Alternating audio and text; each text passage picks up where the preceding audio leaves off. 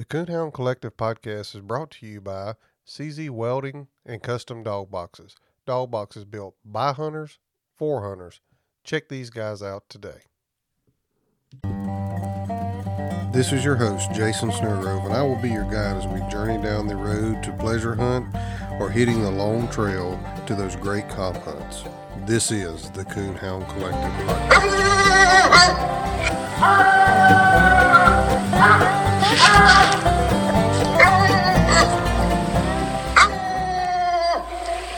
Okay, since the recording of our video, we have had some sponsors reach out to us, step up, and really help us out in a big way here. And we just want to make sure we give them some credit and some due. So our first sponsor that stepped up is Mississippi Blue Tick Thunder Kennels and Transportation. If you're looking for a dog hauler that will guarantee a clean dog on arrival and that takes care of your dog along the way, look no further than Mississippi Blue Tick Thunder Kennels and Transportation. Roy Clint Smith has personally hauled dogs for us and has done a great job, and he's the only dog hauler that we recommend. Give him a call at 662-263-6153. Here's another sponsor that has stepped up to really help us out, and we're really excited about this partnership too with this sponsor. It's the Pride Pet Food Company. They've been manufacturing dog food for over 30 years. Pride Dog Food is giving back to those who support them through donations and sponsorships for sporting and working dog events. So if you're out there and you're thinking about swapping to a different dog food brand, give Pride Dog Food a look. They're stepping up and they're sponsoring different dog and working dog events, and we definitely want to take care of the people that are taking care of the sport that we enjoy. So we want to thank Pride Dog Food for what they're doing for KOKC and stepping up in a big way to help us out and help put on this great event that we're going to have in Batesville, Mississippi. Welcome to the Coonhound Collective podcast today. Today we're going to be talking Knockout Kennel Club. As you've probably seen our video on Facebook, some of y'all following us on Facebook, and I have my three partners here, David Bradley, Chuck Henson, Brett Stevens. How's it going, guys? Good. So we've released a video, kind of giving a brief overview of what we're doing here with the Knockout Kennel Club. This podcast is going to kind of go a little bit more in depth, some rules, some of the plans that we have for this, and kind of how we're gonna hold these events, and kind of what you can expect. And each one of us has a few things we're going to talk about when we get into that part of it. But before we dive off into what all is involved with the Knockout Kennel Club, first and foremost, I think we all four sitting here agree that this is no dig or no bash against any other kennel club out there. We all support them. And Chuck, I think you had a few things that you wanted to talk about there. So let's go ahead and discuss that, because we want to put that out there first and foremost. Yeah, you asked me about it being a big concern of mine, because I know with us doing this, it'll take up a lot of time. And, you know, we all love to hunt ourselves. And, you know, I hunt a lot of UKC and had a lot of great experiences with them. And I plan on continuing to do that. I love the Winter Classic coming here to Batesville, and us all going to Autumn Oaks and English Days, and also the UKC World Hunt. It's always a big enjoyment to go to those. I look forward to all of those four major events myself. As far as PKC, I haven't hunted a lot of PKC. I know, David, you have. You've hunted a lot more than I have on the PKC side. But my experience with PKC, being able to guide here like I have in Batesville, when they come and brought the truck hunt here, I had met a lot of guys. It was a really good experience, you know, watching those level of dogs compete. And then like I said, you know, you got pro sport out there. You know, once I get a dog that I feel like is on that kind of level, I plan on supporting pro sport and also looking forward to hunting with those guys.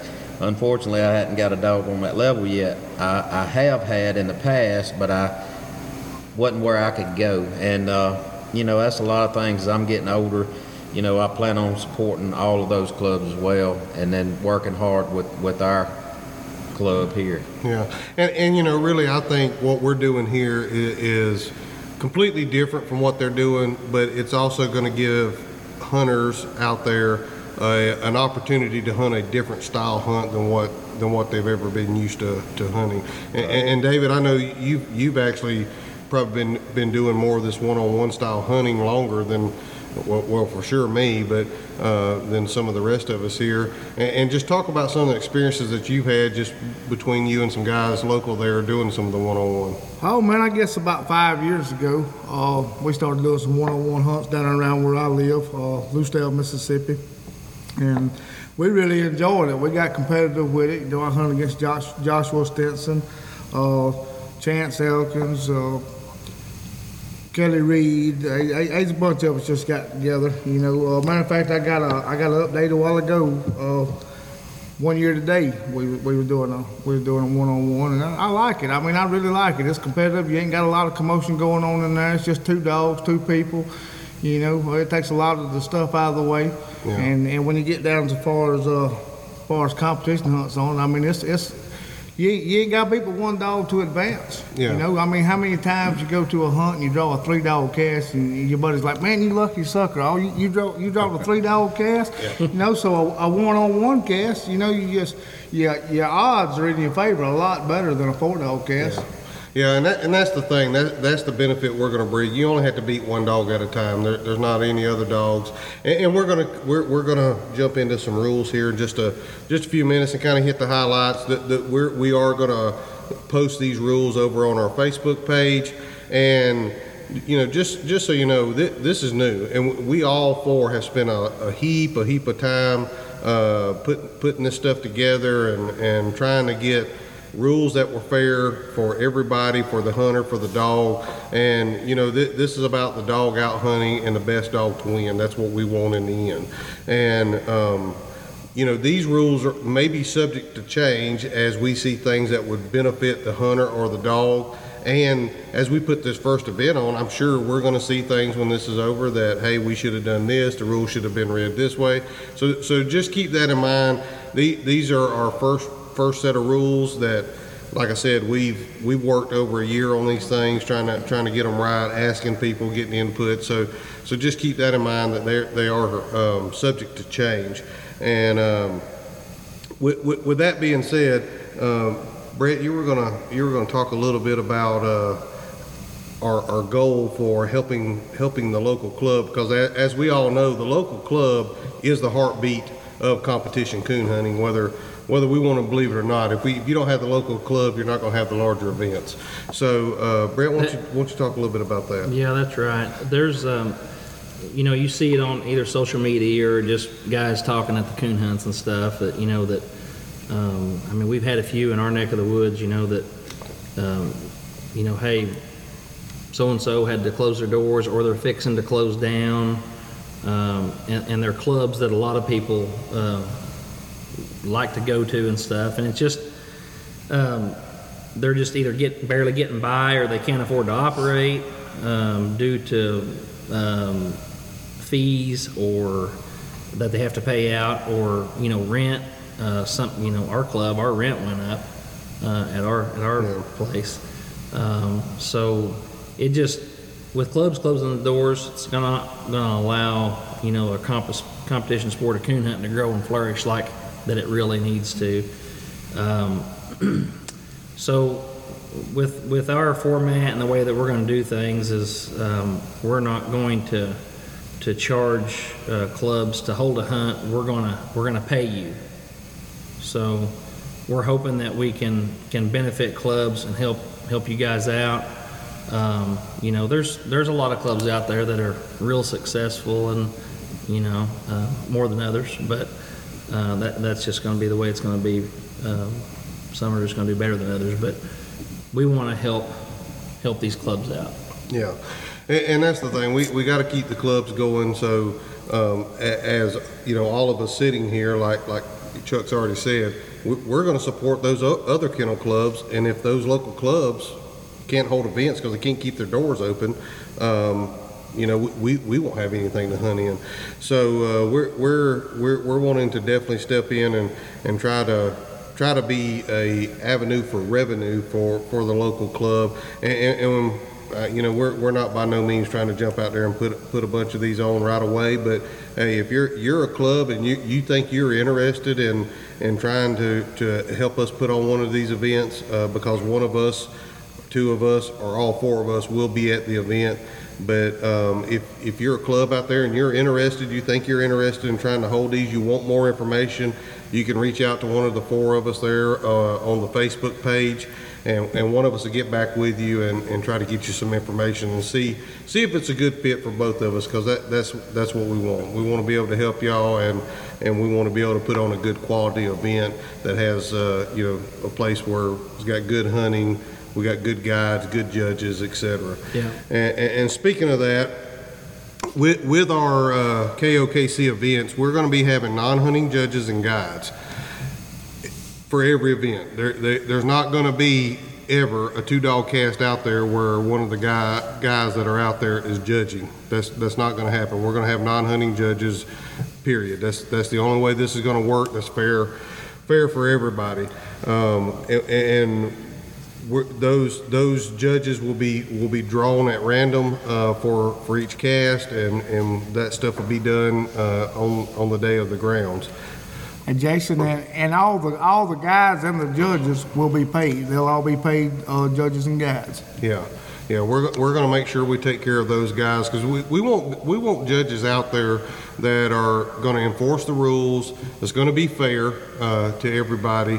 And you know that are not going to be pushovers, that are willing to stand up. And guys, if you draw a judge and he minuses your dog or scratch your dog, hey, it is what it is. It happens to us all. So you just take it and you roll on with it. That's what we want. We want judges to be fair, because our goal is the best dog win each one of these hunts. So you can work your way through the bracket. Also. We talked about helping the local clubs, and we're going to get into some entry fee stuff and payout stuff here in a minute on this first hunt. But we also, us four sitting here, are everyday working guys. We all work a job. None of us, well, at least I don't think none of us is millionaires. I know my pocketbook ain't a millionaire, but so we can't fork out big money to go hunt. So. What we're going to try to do to help people like us that want to try to get in on a hunt like this, we're going to offer some spin wheel raffle entries, and what that's going to entail, at least for this first hunt. We may do more later, we may do less, we don't know, but for this first hunt we're going to take two of the entries. It's going to be a 16 dog entry. We're going to take two of the entries, and those entries are going to be raffled off. They're on Facebook. We're going to put your name on a spin wheel. We're going to spin it, and we're going to draw. So I think, and I may misquote here, but you'll know when it goes live. So if I do, you just have to forgive me. But I think it's going to be somewhere around the $50 range is what we're going to raffle these off for a piece, and per person for so many spots. I think is what we decided to do. And when we do that. Your name's going to go on spin. Well, we're going to spin it, and we're going to draw that guy's name. So you have an opportunity to be able to get in on this hunt for $50 to win an entry fee. So I think that's going to help every working man out there. I know it helps me. What do y'all guys think? Hey guys, this is Jason. Hey, I wanted to jump in here real quick and interject something here. We didn't want this to sound like that we were doing these spin wheel entries for some of us to get in. So what we wanted to clarify was, at this time, none of us are going to be hunting in these events. We're not going to be buying a spin wheel entry to try to get into one of the events. This is all going to be for you all and for the hunters. We just really wanted to clarify that, make sure that was understood, that none of us four would be hunting in this event, and for the foreseeable future we will not be hunting in our own events. But there may come a time later on as this thing grows that we may start hunting in them, but the spin wheel entries are to help the everyday hunter out, the people out there that are pleasure hunting, that has that good dog out behind the barn that may want to take a chance at trying to win an entry, and we just want to make sure we clarify that. There's a lot of dogs out there and guys that own some really, really nice dogs that just doesn't have enough, you know, or doesn't have the money to afford a big entry fee. And like you said, a lot of us are that way. So this is going to give guys like us, you know, an opportunity to spend a small amount at a chance. I mean, at $50 for a spot to raffle off, I mean, you'll spend more than $50, you know, going to any hunt, you know, anywhere. So, you know, on those weeks that maybe you wasn't going to go hit a PKC hunt or a UKC hunt, you might want to just buy a raffle entry for this one. Yeah. So, and if you know, if a guy was fortunate enough to spend $50 and got one entry, like for this particular event we're holding, that would be a big deal to win that. If you invested $50 and got a chance to hunt for the purse that we're hunting for here, and the entry fee, it's kind of pennies on the dollar for an entry. So it's a great deal. Yeah. Yeah, well, while you're on that, let's go ahead and let's jump into that entry fee and kind of some payouts. And let's talk some more details than what we went over on the video there of what we're going to do there. Okay, so this this first event that we'd mentioned is going to be held here in Batesville, Mississippi, June the 2nd and the 3rd. It's going to be a two-night event. It's going to be a $2,500 entry fee. So the first place is going to pay $20,000. Cast winners, we've all talked about this over and over. And, you know, and like you said, we've talked to a lot of guys, different people about the rules and got people's thoughts and stuff on different things. And this is one of them we kept coming back to, that we're going to pay every cast winner on this event $500. Mm-hmm. So if you lose, you're going to get knocked out. If you win, you'll advance and you'll make $500. Go into the next bracket, you may win $500 and lose. You're knocked out. That guy's going to win $500 on the cast. If you continue on through and win this whole event on every cast, the guy that wins first place is going to make $21,500. Yep. Second place, third place, and fourth place, they're all going to win their cash win money, and plus they're going to win a new light. So that's how that's going to break down for this particular event. Yeah, and in that the $16. Two of those entries will be those raffle entries that we previously talked about, and in that, with the 16 dogs, when you pay your entry, whenever we contact you and you pay your entry, and we draw the people that win the raffle entry. One of our sponsors is CZ Welding Custom Dog Boxes. Y'all have heard me talk about Nathan Kaufman and the stuff that he does for the coon hunting community here on the podcast numerous times. There's no need for me to go in detail, but Nathan has stepped up in a big way here to help us out. We really appreciate what Nathan is doing for us. Your name is going in a drawing, and one of the 16 entrants to this hunt is going to walk away with a brand new CZ custom dog box at this event. I mean, guys, I don't think I can't say enough good about Nathan. I just appreciate him stepping up. I agree, and I want to give thanks to CZ Custom Dog Boxes and Sun Spotlights for stepping up and helping out with this, and a few others coming on. We'll mention them later. Yeah.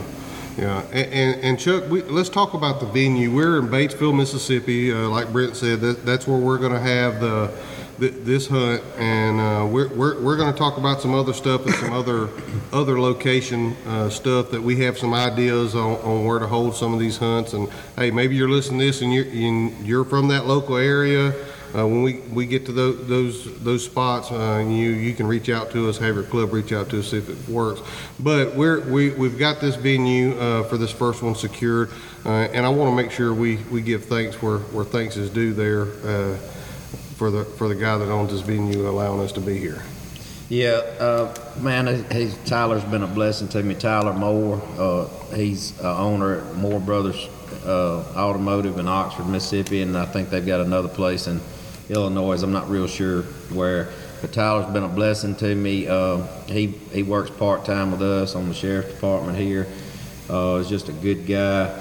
Tyler went through a heart transplant here just a while back. He just came home day before yesterday, and it's just a blessing to have him back here. I gave him a call, and as always, he was real helpful. Told us he would love to have that event, come hang out with us. I can't thank Tyler and his family enough. And what y'all were saying a while ago, Jason, about, and Brett mentioned it, like in helping the clubs, and I was just sitting here thinking about it. It's a lot of clubs that it's a lot more hunters in different areas than there are in some areas, and some of these little clubs are holding on. You know, it's a dying sport out there, and that's one thing that I'm so grateful to try to get this going, to keep it going, and also support the other kennel clubs as well. But by helping them, just because they have a small amount of people, they may have a great hunting area where we can go out and maybe they contact us or we can go there. And I've just got a few places in mind, like to once we grow and things continue to for us, where we build and have more hunts per year. But like Effingham, Illinois, David and I talked about down at his home place in Loosedale, Mississippi. He's got a great place down there. Southwest Missouri on the Oklahoma line. You got Cold Camp, Missouri, which I think is a great place. Maybe even take a hunt up to South Carolina. I think we had also discussed by going to these locations, some of us will also, one or two of us will be at those events as well. And I'm just looking forward to being able to, grow and be able to move to these places where people could, won't have to travel so far. We're going to move around. Yeah, Chuck, you were talking about some of the vision we have for the future of this and some of the locations, and I just want to touch on something. $2,500 is a big entry fee, and we're paying out a big money, but we have to make some money on these events because we have a vision for the future of where we're going to go. We're going to be traveling, and also when you look at that. The piece of the pie that we're going to be putting back into this to make this thing go and put on other events is not very big because we're going to be feeding people. We're going to be taking care of guides, judges, clubs, venues. There's travel expenses for us. Like we said before, we're all working people, and to make this go, we definitely have to work together, the four of us, and so. We are definitely in this for the hunter. We're in this for the clubs, and we're gonna try to put on the best event that you've ever been to. We've all been to some different events. We've seen things. There's great events put on all over the country, and I guarantee you they cost money to be put on. And we want to do that, and we want to do it on top-notch level, and that takes money. So we just want to put that out there up front. That way all the questions are answered, in the beginning. So, we hope it don't, as this thing starts going and we build up steam, it don't take us as long to get to the next point. But, we have plans for the future, and those plans cost money. So anyway, I wanted to touch on that while Chuck was talking about some of the locations that we had ideas in our head that we've all talked about to hold some of these events to be able to travel to. I think one thing that, I'm sure we're going to get questions about, and we talked about, we're going to post the rules on the Facebook page for everybody to be able to see. You'll be able to print them off. But we have a few rules here that we definitely want to highlight and make sure we get out there so you can kind of get an idea of what we're looking at, and the first thing that I think we need to talk about here is our strike rule. And in our strike rule, we're gonna be just like it pretty much every other kennel club. We're gonna have two dogs. You're gonna strike for 100. The second dog's gonna go in for 75. When dogs are cast together, and that's the key words there. When dogs are cast together, I know for me, because we've had conversation about this, and I know these other three guys sitting here has had the same thing, especially in today's world of coon hunting. Most of the time, dogs are not together. They're split. Last night, we hunted, and we weren't split very far, but we were split apart. So when you pull those dogs off a tree, and they're separate, they're not together. So you got dog A half a mile to the east, and you got dog B a quarter mile to the west, and you go to dog A and you pull that dog off the tree. When you recast that dog will go back in for its own strike point. So it will go back in for 100. Same with dog B. When you leave that dog, you walk over there, score that tree, you pull dog B off, that dog will go in. He will carry his own strike points. Each dog is accountable for their own strike. So. Yeah, and that's the reason why we're paying non-hunted judges, and they will be taking care of keeping the time. That's the reason why we're paying those guys to do a good job for us and to keep up with that stuff, so we can be fair to the dog that's out there. We want the best dog to win this hunt, and if you got dogs, and I think y'all agree, if we got dogs that are separated by half a mile or a mile in separate directions, and we recut them, most of the time them dogs ain't running the same coon. That's right. And it kind of helps out on the other dog when you hunt against one. I know it happens all the time. I see it all the time. You cut loose and first thing out the gate they strike the dog on by before 100. You know, if each dog's accountable for his own strike, it helps the dog that is a load. See, I own one. My dog, she's a third to last strike dog. So if I can get back in for 100 on, and she's going to be by herself. If I can get back in for 100 on the next cut, so that's going to help me a lot on getting my points on the card, Yeah. One thing that was kind of hard for us all to kind of wrap our mind around when we was talking to each other a lot, me and Chuck talked and we was, I kind of laughed because we poke at each other a lot, and I told him, I said, whoa, you got to realize this is two dogs. When we was talking scenarios and stuff, it's like, no, it doesn't. This is two dogs, so we have hunted a lot so long that we've been trained. We have, or your mind automatically thinks about four dogs, and so the format's going to be a little different, somewhat simpler because you don't have two other dogs to be judged or to not, maybe worry is not the right word, but you won't have to worry about two other dogs. So it's the format is. I think, even for myself, it took me a while to train my brain to think that, right, wait a minute, this scoring situation is going to be a little different because there is only two dogs here. Yeah. So that's just something that I want to throw in. Yeah, you only got to beat the dog that's with you to advance. I mean, you just got to beat one dog. Yeah. Mm-hmm. And that's the thing, whenever we get these rules posted and you're going through there, you cannot read these rules that we have and think more than two dogs in a cast, because that's the way it's going to be. You'll never have more than two dogs in a cast. You'll always have a non-hunting judge.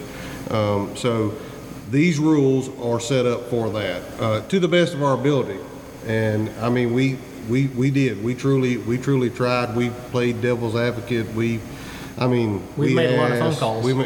I made several phone calls to several different guys, and even while hunting around home, and we played some scenarios out and stuff. And it takes a little bit to train your mind to, there's not another dog, and it's a little bit different, but it's nothing that nobody can't pick up. Yeah, for sure. And take off with, because we got. Are you going to talk about the tree? Yeah, go ahead.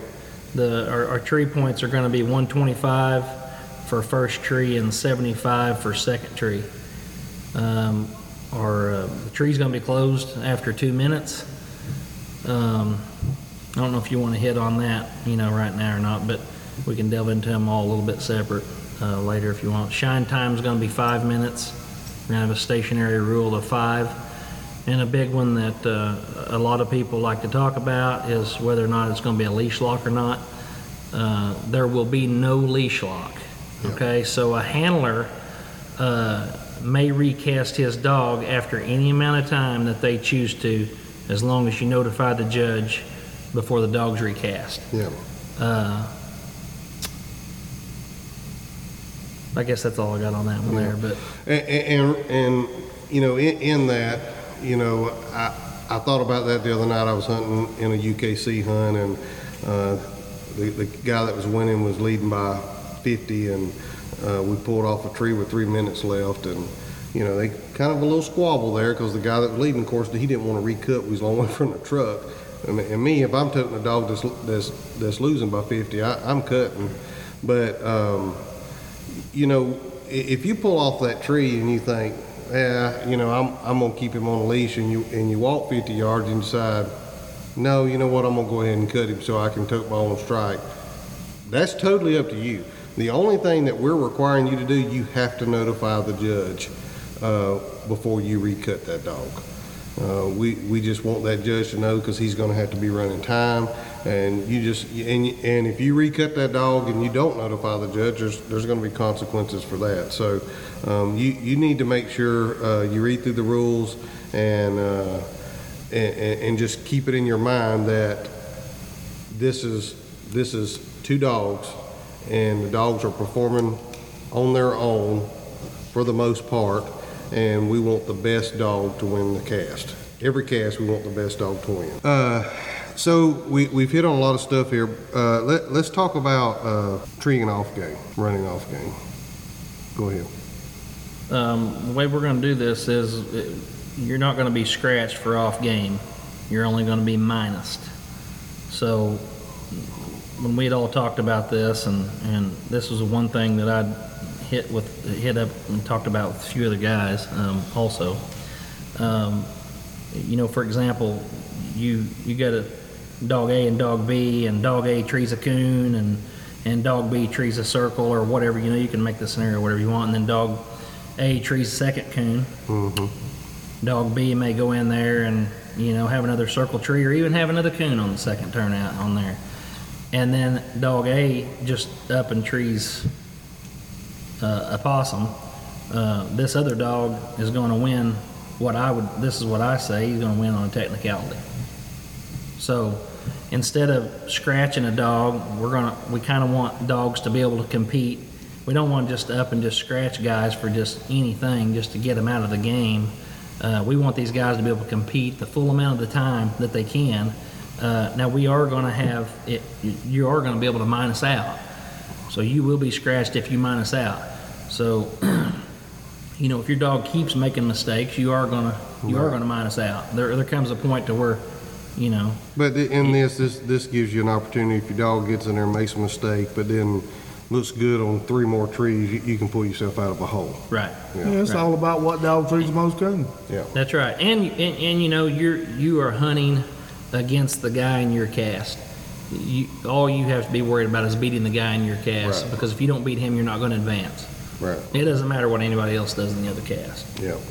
Yeah, and while you're talking about cast, the cast are also, we're going to require the cast to stay together in these events. We want everybody there. That way there's no questions, and if there is questions, everybody's there. They can all look at it.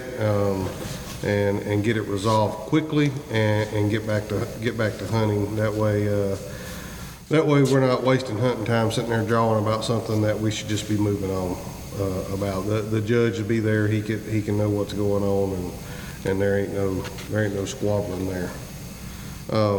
One of the things that is probably is going to be the biggest difference between any other registry kennel club out there that holds events, you know, is we are going to implement where you can drive to dogs that are treed.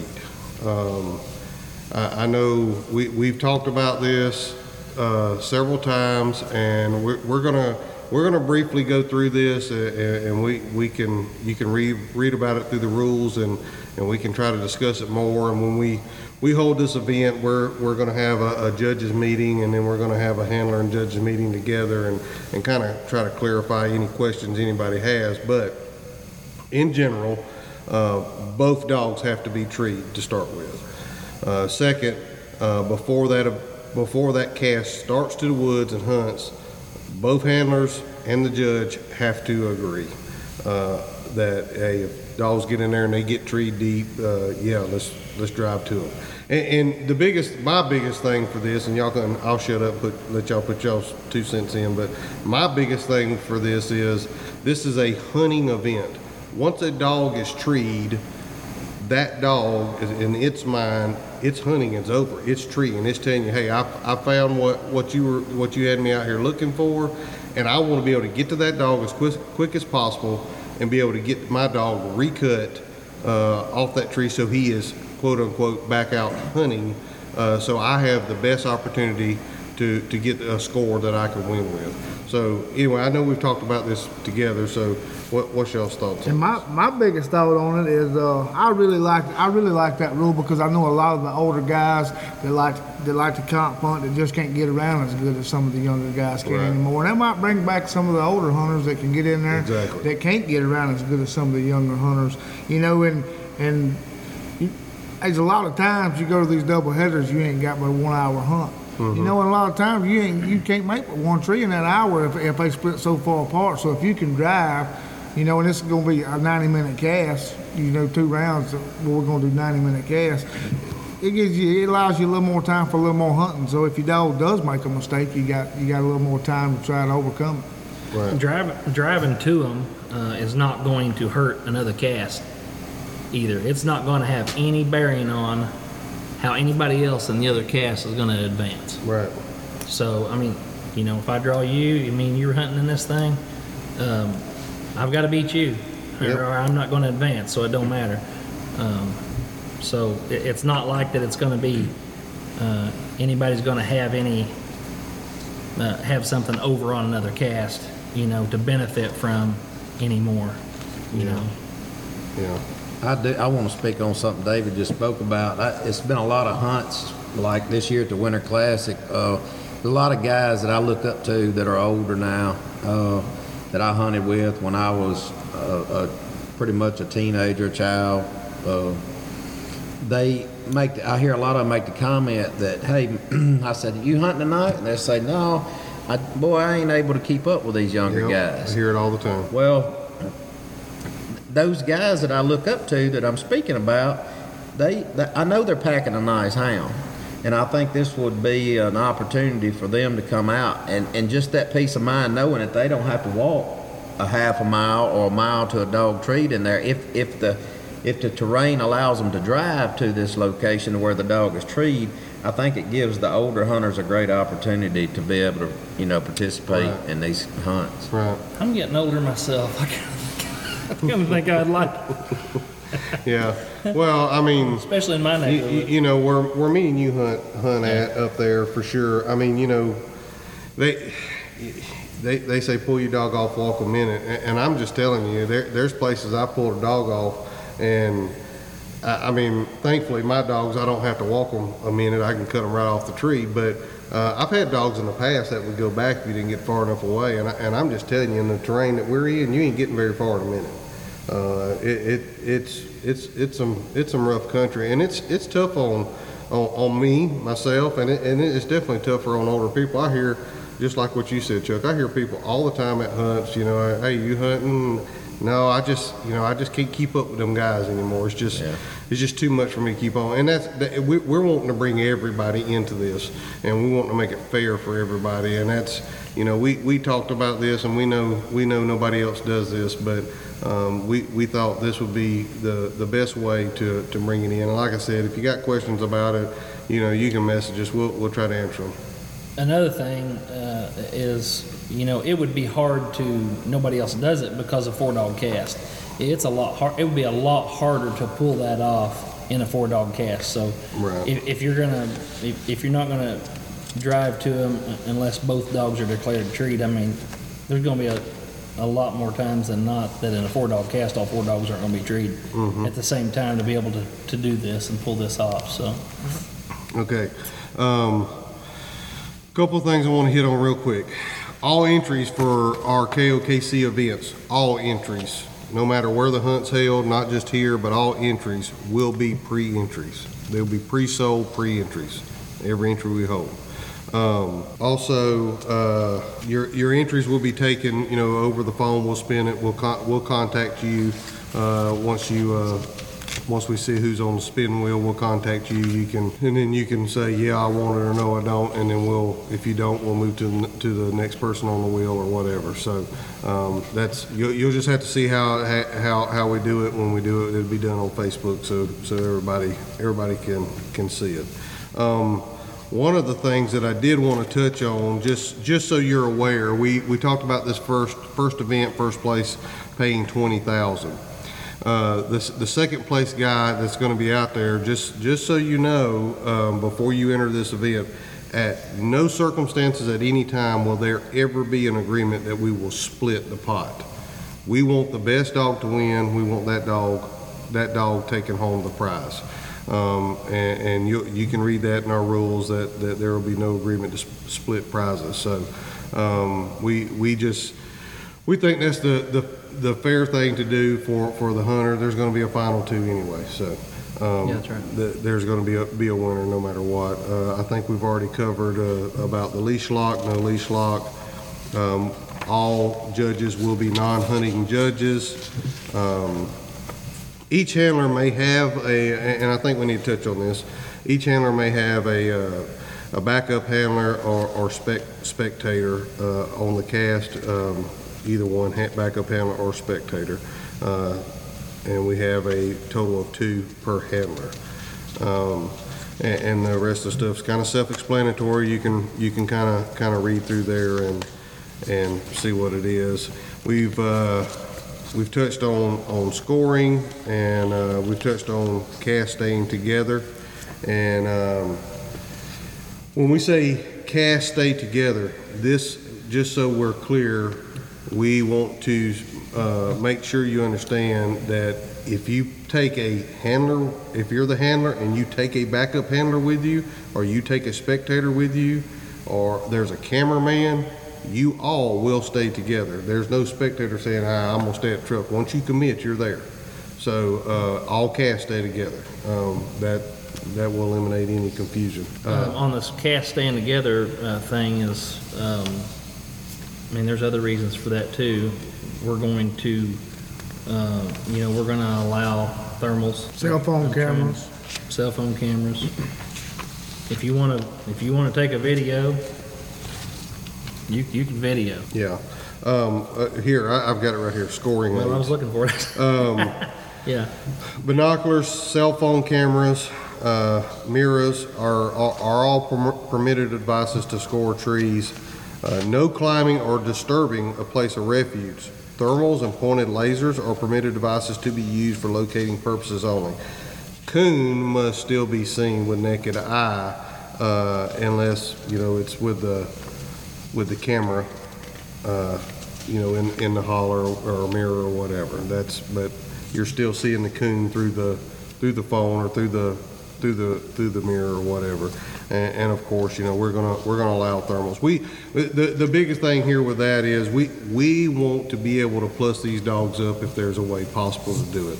Sometimes they just ain't no way possible to do it. The holler's too high, or you can't get to it to see, or you can't squall it out, or whatever.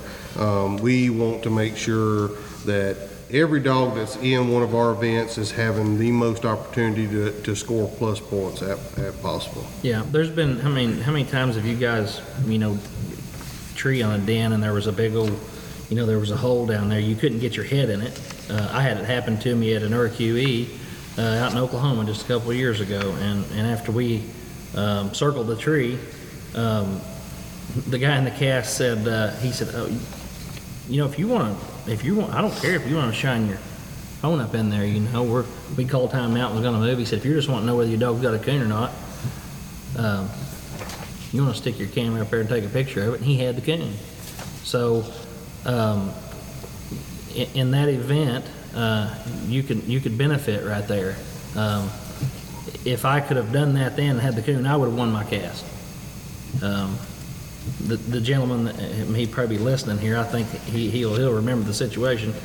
I won't mention his name, but anyways, it would have been a big deal. It'd have been better. So we're going to give every dog and handler every way to score that tree, and if that dog's got a coon, you know, it's going to get plussed up.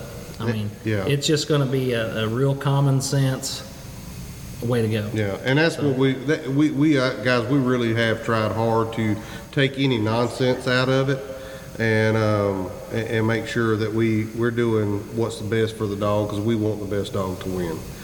I mean, when we hold this event down here in Batesville and we hand that first place check to somebody, I want to feel confident that we're giving that check to the dog that deserves it. That's right. Right. So I think we've hit on all of at least the meat and potatoes of the rules anyway. There may be a few little things in there. Is there something else any of y'all see that we need to hit on? No, I don't guess. They'll be posted on the Facebook page anyway. They can go on and look at them if they got anything else they want to look at.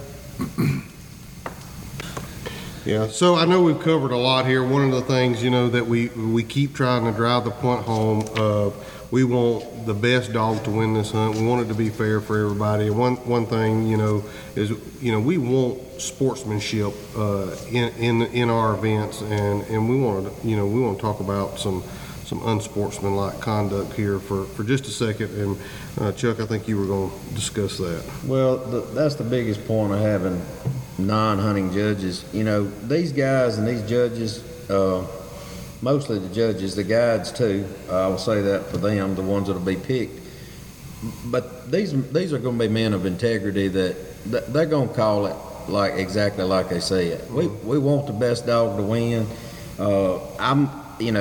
I know these guys that we'll have here for these judges will do exactly their job and call it just like they see it. Right. And you know, and that's the main thing of this whole deal, is letting the main dog win.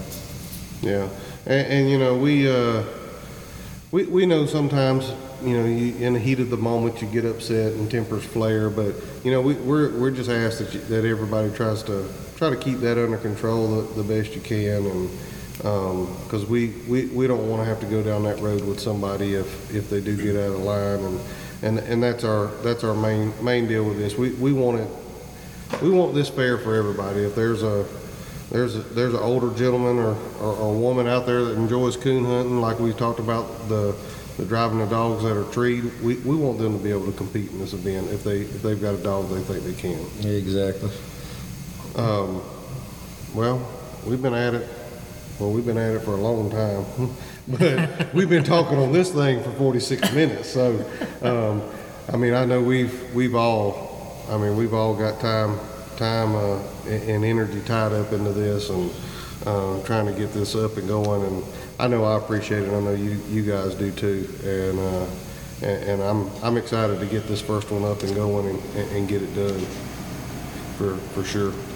Y'all got anything y'all want to add before we? Will we click her off here, or y'all think we're good, or? I think we pretty much covered it. We've done this thing about as far as we could do it, you know, yeah. From people calling in and putting all the entries in a wheel and picking them at random to go on this thing. That way everybody gets a chance to get in it. Doing a spin wheel for 2 chances. That way the little man, the lower class man, can get a chance to get in it.